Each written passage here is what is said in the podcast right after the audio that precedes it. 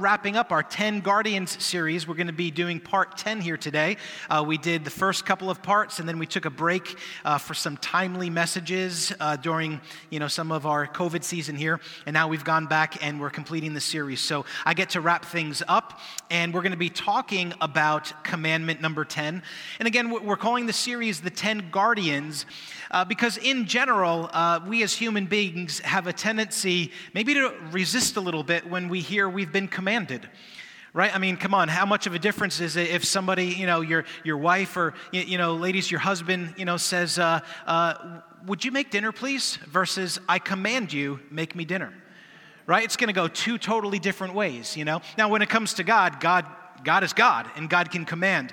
But the, the point we're trying to drive home uh, in this series by calling them the 10 guardians is recognizing when God put all these things in place, it's because He loves us and it's because He knows what we need. He knows what's healthy. He knows what's going to be healthy for us as individuals, as families, as neighborhoods, as communities, and as countries and, and, and around the globe. Uh, the Word of God does t- tell us, doesn't it, that uh, blessed are those whose God is the Lord those nations who, who say, God is Lord and we want to do it your way, there's going to be blessing. And so the, the boundary stone comes into the picture because it's, it's all over the Word of God. There's different, different places and references where it says, don't move an ancient boundary stone. And again, it would be, you know, uh, relegating off where property begins and ends. It relegates off uh, wh- where somebody could have free right to move about and where it wasn't their, uh, their right or their place or their privilege to move about. So again, this picture that God put these anchors in place.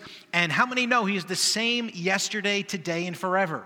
So these precepts and these principles. Now, although we're in the New Testament, we're not under the law anymore. Because Jesus came, we're not under the law. He fulfilled the law. But it doesn't mean these principles and that these truths change. They, they just are worked out in our life out of our walk with God and our devotion to Christ. So, with that, just kind of pulling us back into the context, let's take a look at Exodus chapter 20 and verse 17. We're going to look at the 10th commandment. Uh, so it says, You shall not covet your neighbor's house. You shall not covet your neighbor's wife, or his male or female servant, or his ox or donkey, or anything that belongs to your neighbor. So, hey, let's just have a moment. If you're watching on live stream, you know, feel free to type in the box. Uh, yeah, that's me. I've done that. But in, in, the, in the room here, by show of hands, how many have ever said something like this? Only if I had, and then fill in the blank, then everything would be better, or things would be good, or things would be the way they're supposed to be. You know, you can, you can fill in the blank there, right? Right? We've, we've all at one point in our life have said, oh, if only I had this, then, then the world would be a better place. Uh, Elisa Morgan, the former president of MOPS International, that's Mothers of Preschoolers, she shares this insight into how a child views the world. And it very much serves as a good illustration for us talking about coveting here today. It's the toddler's creed. And here it goes If I want it, it's mine. If I give it to you and change my mind later, it's mine. If I can take it away from you, it's mine. If I had it a little while ago, it's mine. If it's mine, it will never belong to anyone else, no matter what. If you are building something uh, and with all the pieces, them together, they're mine. If it looks like mine, it's mine. But if it's broken, it's yours. Right? The toddler's creed. You know, cute for a toddler, not so cute when we see, uh, you know, uh, our sinfulness as people. Now, interesting, right? When we look at these Ten Commandments, let's, let's acknowledge a couple of interesting things here. First of all, the, the sixth, the seventh, and the eighth commandments forbid us to injure our neighbor in deed, in action. The ninth commandment, that Pastor Walt hit that last week, forbids us to injure him in word. And now the tenth here today forbids us to injure in thought in our heart, right? Coveting always starts in the heart. While the principle of putting God first, let's think about this. The Ten Commandments, the first commandment, love God with all of our heart, soul, mind, and strength, you know, put Him first, have no other gods before Him. The principle of putting God first supplies the motivation for obeying the other nine commands, doesn't it?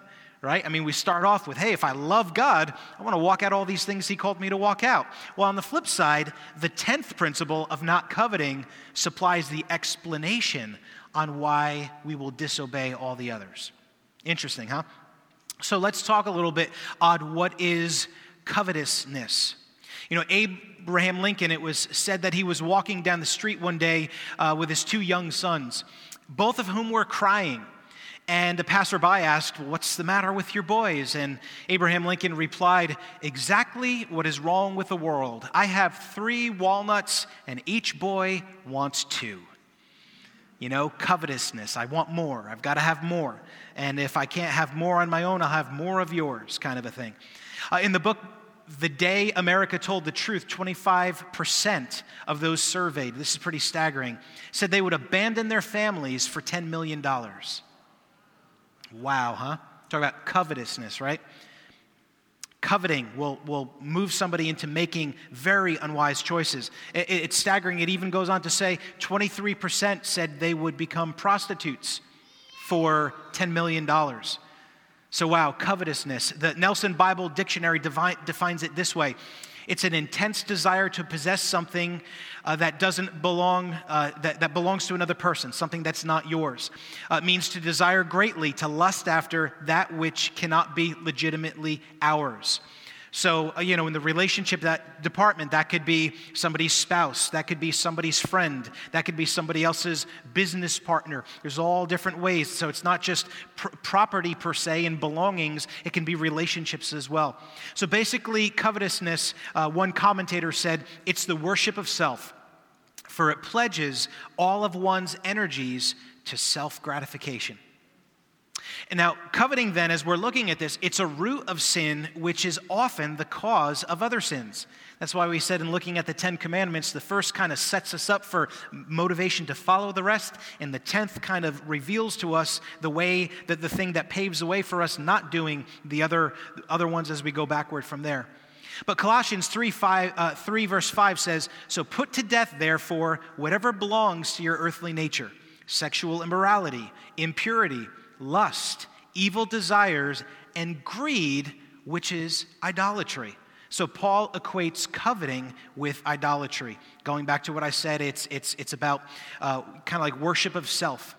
In the book of Joshua, the children of Israel are going into the promised land and they're getting ready now. They're going to have to battle and war for the land. And the very first battle they have is with the city of Jericho.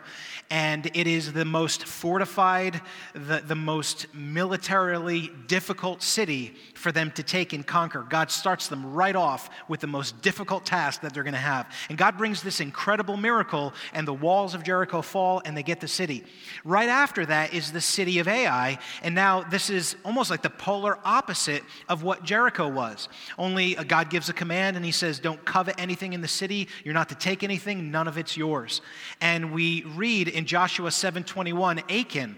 Uh, an individual who was part of the, the battle that happened, Israel, they have a really big defeat because Achan covets and he sends, uh, there, there, was uh, some, some uh, money that was in there, some gold, and some, uh, some, I guess, valuable clothing that he wanted, he coveted. He says, I coveted them in verse 21 and I took them. So, hey, little side note here, not the, not the full topic for today, but have you ever thought, well, hey, my sin isn't hurting anybody else? Have you ever heard anybody say, well, my sin isn't hurting anybody else? How many know that's absolutely not true? Here it is, Achan is thinking, well, I'll just do this. It's between me and God. However, he justified it and actually affected you know, the world around him uh, and, and whether or not Israel prospered in that battle. So the 10th commandment here deals with our inner heart attitude. And so the thing about that is, uh, sin beginning in the heart, uh, we can covet without anybody knowing that we're coveting. Jesus in the New Testament here now in Luke 12 15, he gives a sober, sober warning against greed and thinking that we always need more than we already have. He says it this way Watch out, be on your guard against all kinds of greed. A man's life does not consist in the abundance of his possessions. So, the danger for us you know, in Western culture in particular, in America in particular, is we have a culture that is just constantly, constantly trying to foster coveting in our lives, right? It's letting us know you've got to have it. You know, how many have ever come home from the store with a gadget or, uh, or, or, or a product that you never used? But there was just something about you saw it advertised on TV, somebody else talked about it, or you just plain walked by it and you thought, I just, I need one of those, you know, and you went ahead and, and, and you say, man, it's just this, this wanting another, another thing. I have to have more, you know? So the, the remedy, one of the ways to push back here, 1 Timothy chapter 6 and verse 6 says, But godliness with contentment is great gain. So, wow, the world tells us all these, these formulas of success. The world tells us what definitions of success are. If we were to do a man on the street video and interview people, go down by the, by the shore where people are, are hanging out and ask them, so, you know, what is, what is wealth? What are riches? What is gain? What is success? We'd get all kinds of answers, and, and many of them would have to do with material possessions. And yet, God lets us in right here, and He says, You want to talk about wealth? You want to talk about getting great gain? It's godliness with contentment. Wow, what a great picture for us to have. So, talking about covetousness now, let's move down to what is the root underlying coveting. And let's acknowledge it's this discontentment. To be discontent is, is going to make us vulnerable for coveting. Discontentment makes the grass look greener. Right? We've all heard that phrase. Have you ever had a situation where the grass looked greener? Maybe another job, you know, uh, just, just a, a different life circumstance, only to find out the grass actually wasn't a whole lot greener on the other side? Come on, wave at me if you've ever had that happen. Oh man, I thought there was green grass. There's not even grass over there. Never mind green grass. You know, wow, I just saw it the wrong way. But discontentment can be a, a rough thing. It can cause spouses, uh, as they get discontent with each other, to divorce. Children who get discontent with their parents, maybe they move away before they're ready to do that and they, and they get into a difficult situation. Congregation members in a church get discontent with their church family, with their pastors, and they, and they wind up going to another church. Maybe somebody leaves work or a business, you know, and says, hey, it's going to be better over here. But I love this quote We think the grass is greener on the other side, but many times instead of landing on the greener side, we go from the frying pan into the fire.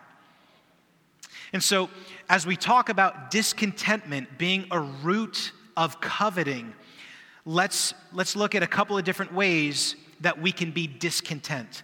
And, and my, my prayer for us is that we would then have a guard and understanding, you know, be watchful for these things if they should come our way. So, so I'm going to talk about three. The first one is the constant craving for something that we don't have. Just a constant craving for something we don't have. How many have ever said, man, if I just get to hear, only to get to here with this, and you say, well, now, now really, oh, I thought, thought that would have been good, but now I need to get to here. You know, I've heard people in the business arena, man, I thought when I made my first, you put the dollar sign, my first X amount of dollars, that man, everything would be good. But when I got there, I realized, no, I needed to make the next amount of dollars. I needed to make the next amount, and, the, and, and so forth. And it became this thing of just uh, constantly craving for something that we don't have. Adam and Eve craved for the taste of the forbidden fruit. Think about it, right? When we go back to the context in the Word of God, God said, You can eat of everything. Everything. Say everything. But one tree. And it was, you know, the, the, the manipulation of the enemy and, and the coveting that came along. No, I got to have that one thing that I can't have. David craved the company of someone else's wife even though the Lord had given him a wife and, and riches and, and all, all these great blessings were bestowed upon him. How about King Ahab with Naboth's vineyard? I don't know if you're familiar with the story, but King Ahab, he was a wicked king. He was married to Jezebel, who was a wicked, wicked queen. And he saw Naboth's vineyard and he thought, I'd love that property. I want that for myself. And so he goes to Naboth and he says, Hey, sell it to me.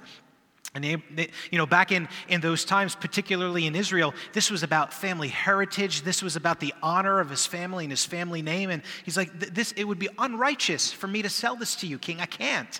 And so, what does the king do as a real stand up guy? He goes back to his house and he pulls a tantrum and he pouts. And now the wicked queen comes in and says, "What are you pouting over?" And you know, you can almost imagine when I read it and I hear I hear uh, Ahab talking, I hear it in this voice. You know, just hearing Satan, Naboth wouldn't sell me his vineyard and I want it really bad. You know, but it's crazy what happens. His wife goes out and has Naboth falsely accused. You talk about the, the commandments. I mean, she went through the laundry list there and, and busted most of them and killed the man. because uh, there was coveting, constantly wanting something we don't have. You know, here he is, he's the king of Israel, all kinds of might and power, but he's got to have this one thing that he can't have, right? Coveting is what we're talking about. So, so that's, that, that's one of the ways that discontentment can come. Second one is when there's comparison with others.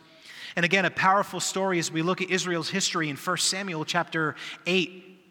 God says to Israel, We're going to do something special. We're not going to do this like the rest of the world. God says, I'm going to be your king. I'm going to lead you.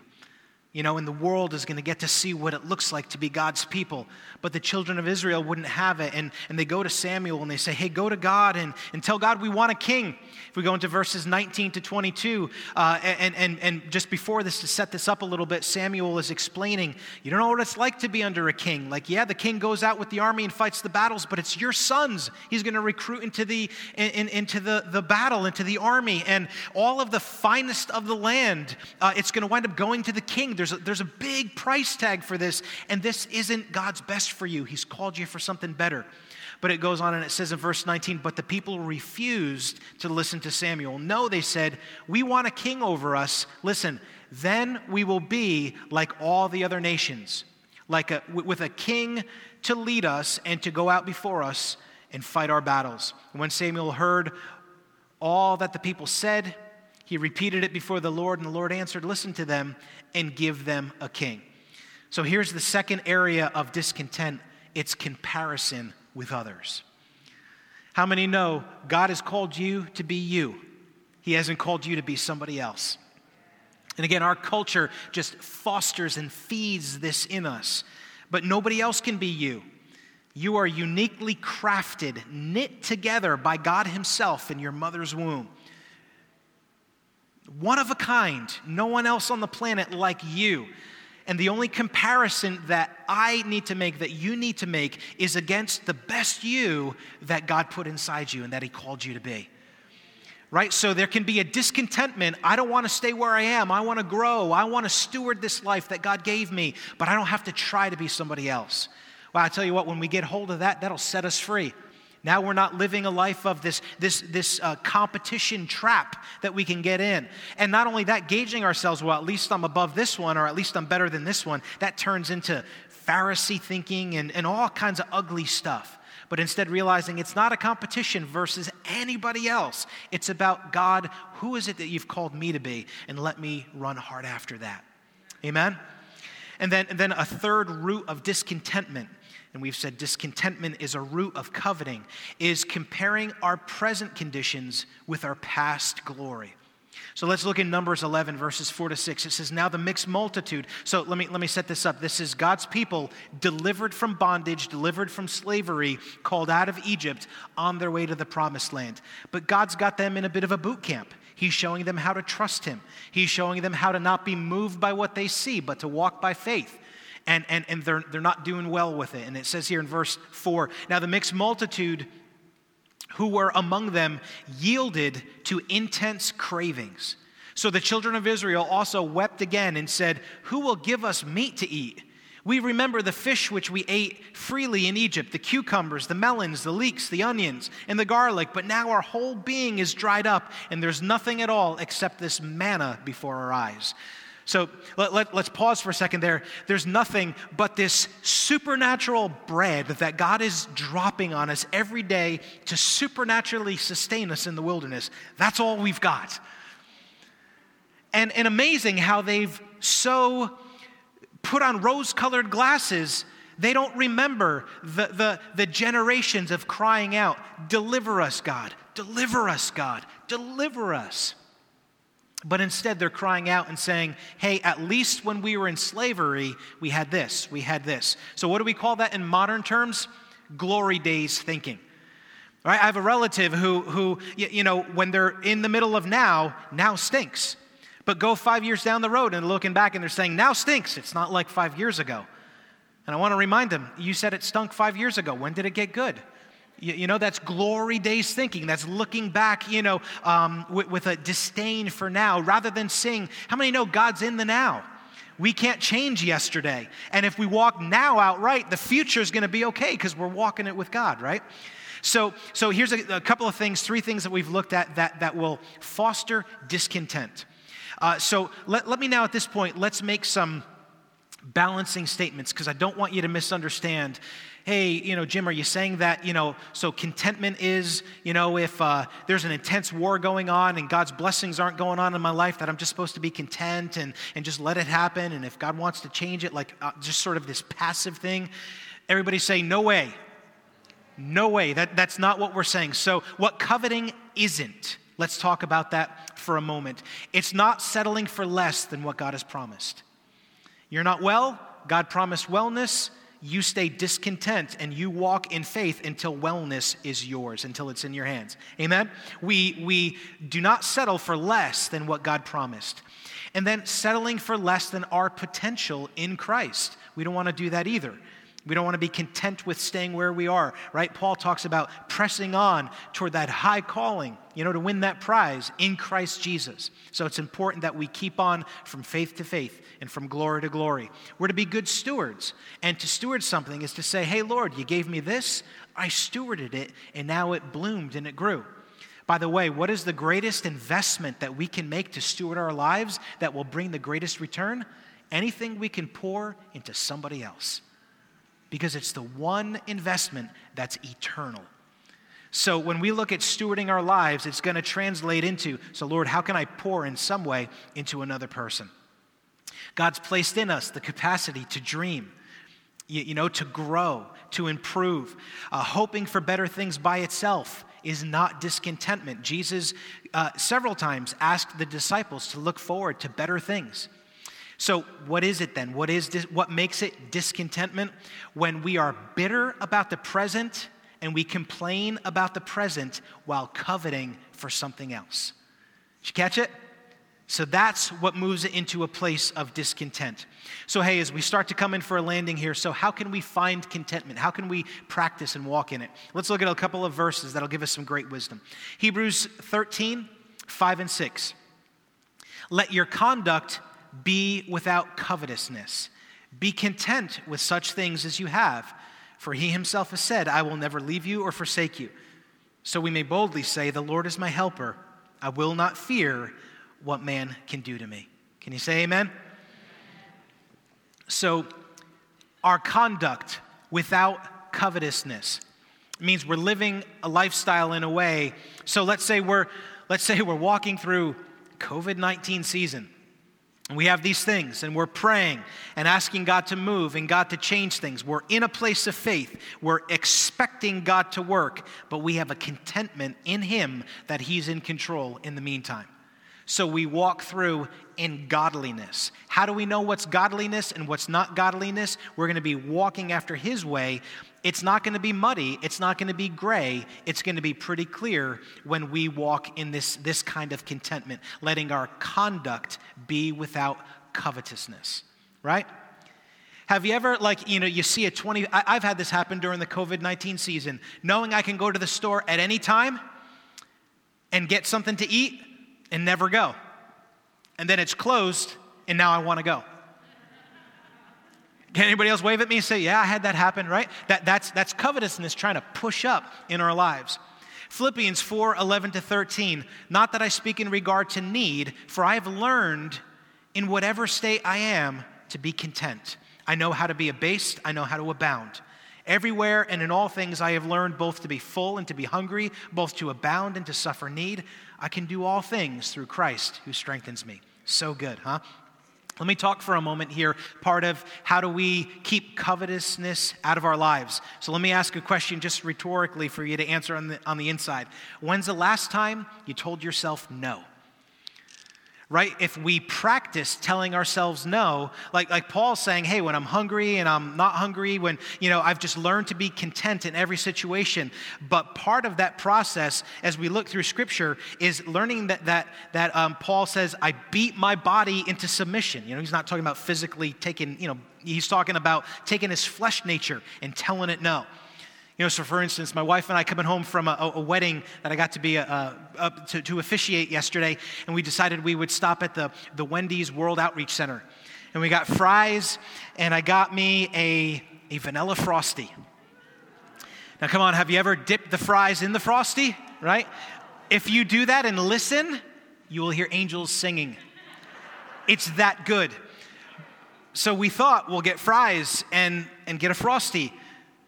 I was going from get a frosty to get a frosty.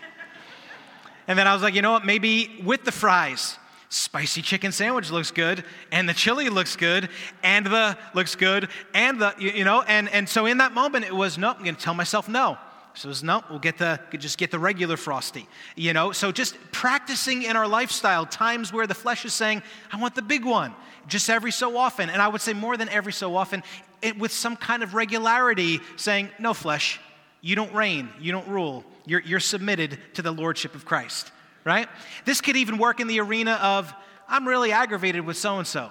Let me stew on that for a while. It's like, no, no, in the name of Jesus. I'm putting that under. I bless them. I forgive them. You know, learning to tell ourselves no is a way of keeping a lifestyle where we can practice what we just read there, you know, that our conduct is with contentment. All right, let's move on we'll start to wrap here. Colossians 3 1 and 2. Since then, you've been raised with Christ. Set your heart on things above where Christ is, seated at the right hand of God, and set your mind on things above, not on earthly things.